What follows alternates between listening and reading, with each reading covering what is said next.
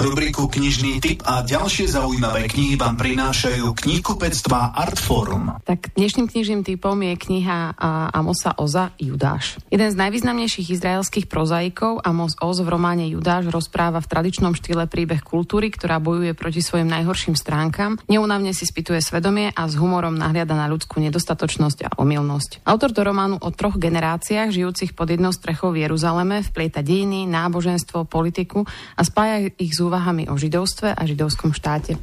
Hneď na začiatku sa stretávame so Šmuelom, ktorý v zime na prelome rokov 59 a 60 nechá školu, pretože sa mu rozpadol vzťah a jeho priateľka sa rýchlo vydala za svojho bývalého, pretože téma jeho práce s názvom Židovský pohľad na Ježiša uviazla na mŕtvom bode a najmä preto, že jeho otec zbankrotoval a nemá ho kto financovať. Šmuel, ktorý ako sentimentálny dobrák nemá nikdy ďaleko k slzám, by sa najradšej zavrel do tichej izby s množstvom kníh, z ktorej by dlho nemusel výjsť von do jeruzalemskej zimy. Na univerzitnej nástenke objaví inzerát, v ktorom invalidný senior, žijúci v západnej časti mesta, hľadá spoločníka na intelektuálne diskusie výmenou za stravu a bývanie. Šmuela si podmaní predstava práce taká blízka samote, ktorú hľadá. Gershon Wald trávi väčšinu svojich dní kázaním po telefóne svojim priateľom či odporcom a ďalšou obyvateľkou domu je krásna Atália, ktorú k starému pánovi viaže záhadné puto.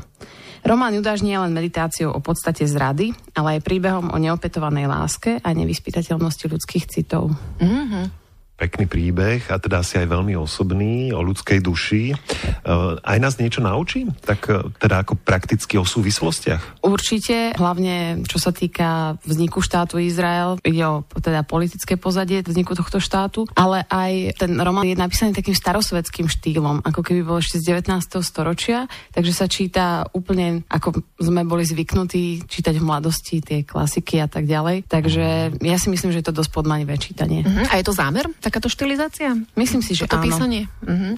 Amos Oz uh, píše podobným štýlom, uh-huh. jeho témy sú väčšinou všetky v románe aj obsiahnuté a je to taký aj román myšlienok, že vlastne veľa sa môžeme zamýšľať nad nielen starým zákonom, ale aj nad uh-huh. modernými dejinami a dejinami, ktoré vidíme na obrazovke, ktoré hrdinovia tejto knihy prežívajú naozaj. Aj si to otvorila, to tvoje rozprávanie, že aj o štáte, o národe, o nejakej identite. No, dá sa aj z tohto niečo očítať a zobrať si no, niečo konkrétne? Podstatné? Myslím si, že áno, že je to dôležité pre pochopenie toho, čo sa deje na Blízkom východe, treba aj dnes. Uh-huh.